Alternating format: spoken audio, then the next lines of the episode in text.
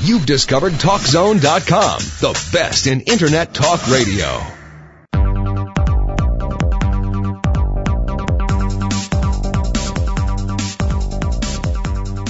There are some who despair at the perilous times we live in, but like my next guest, I prefer to think of today as the best time ever to be alive, thanks in no small part to countless innovators who've made our lives better.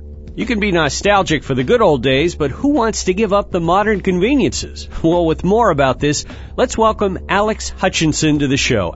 You have a PhD in physics from the University of Cambridge. You're a contributing editor at Popular Mechanics and you've written a book called Big Ideas 100 Modern Inventions That Have Transformed Our World. Tell us a few of the stories from here because there's so many amazing creations that people have come up with to make our lives better.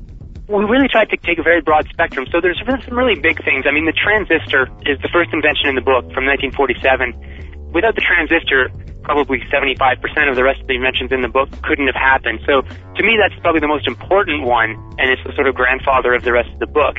But if you're sitting in a room and you look around and think of the things that didn't exist 50 or 60 years ago, it can be very humble things. It can be the pull top tab on a beer can or a pop can, or it can be a post-it note, but it can also be nuclear power, or it can be microwave ovens, which were discovered when the inventor had a chocolate bar in his pocket melt when he went into the lab.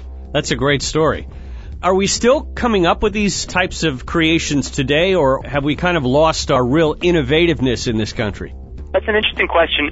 One thing that's true is that we may have this romantic notion of the inventor as a lone genius sitting in the attic coming up with this eureka moment. That's pretty unusual. And if anything, it's probably even less usual now. Now we tend to think of the advances like an MP3 player or a hybrid car. These are things that come out of big laboratories with millions of dollars of research money. But it's never been easy to be a lone inventor. That being said, actually, we found that there were a ton of inventions that came just after World War II, which is the beginning of the era that we looked at. It was a war, and the nation really came together and devoted its resources to finding solutions, and a lot of that then after the war went into consumer products. So we might think today is we're having some tough times economically and maybe environmentally, and it wouldn't surprise me if that doesn't stimulate a lot of innovation in the next decade or so. Well, certainly there are people who are critical of military spending but a number of really incredible innovations have come out of government spending in the military sector. What are your thoughts on that? Yeah, it's true. I mean, this is a real debate in the academic community who study the history and the sort of sociology of science. Like, I think there's no denying that a lot of technology has come to us. Is that the only way to make these technologies? Probably not, but it has worked pretty well, and we've gotten a lot of benefits, I think, out of that spending. Now, when you researched this, were you surprised by some of these stories of how people stumbled upon? Seems like in many cases there were mistakes made that led to the invention or to the discovery. Yeah, sometimes people knew exactly what they were looking for and worked very hard and discovered it, but often it was exactly the opposite, whether it's the post-it note was essentially the story of a failed attempt to make a glue at the 3M labs in Minnesota.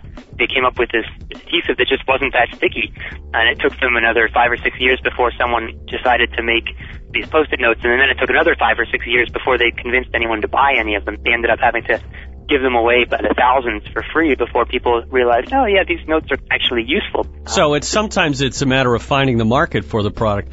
Alex, looking ahead 50 years, do you think the world will be unrecognizable to people living today? Are we going to have this much more innovation or is it actually increasing? That's interesting. I mean, I think you could make a good argument that it'll be unrecognizable, and we just have to hope that that's in a good way rather than a bad way. right. I think innovation will continue without a doubt. And if I had to predict, I would say maybe the things in the next 10 or 20 years that will be the most significant, they may well be refinements of ideas that we already have, finally figuring out how to make hydrogen work as a fuel or solar or something like that. But that's probably what everyone has said before big breakthroughs, right? The definition of a really shocking breakthrough is that no one saw it coming. So I certainly wouldn't rule out totally radical breakthroughs. Do you think the great issues of the world will finally be solved by science, such as, you know, hunger and homelessness and poverty? Will all these things be eradicated? Will it be like Star Trek in the future? I guess is what I'm asking.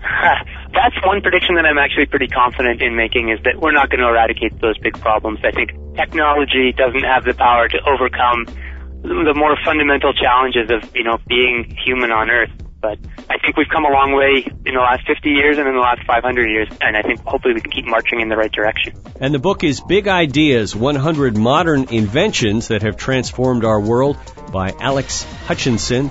And you have a website which is alexhutchinson.net. Alex, thanks so much for joining us. Well, thank you so much. It's been fun. We're proud to bring you InfoTrak every week at this same time. Visit us online at TalkZone.com. InfoTrak's executive producer is Randy Meyer. Internet services by Pair.com. I'm Chris Whitting. We'll see you next week right here for another edition of InfoTrak.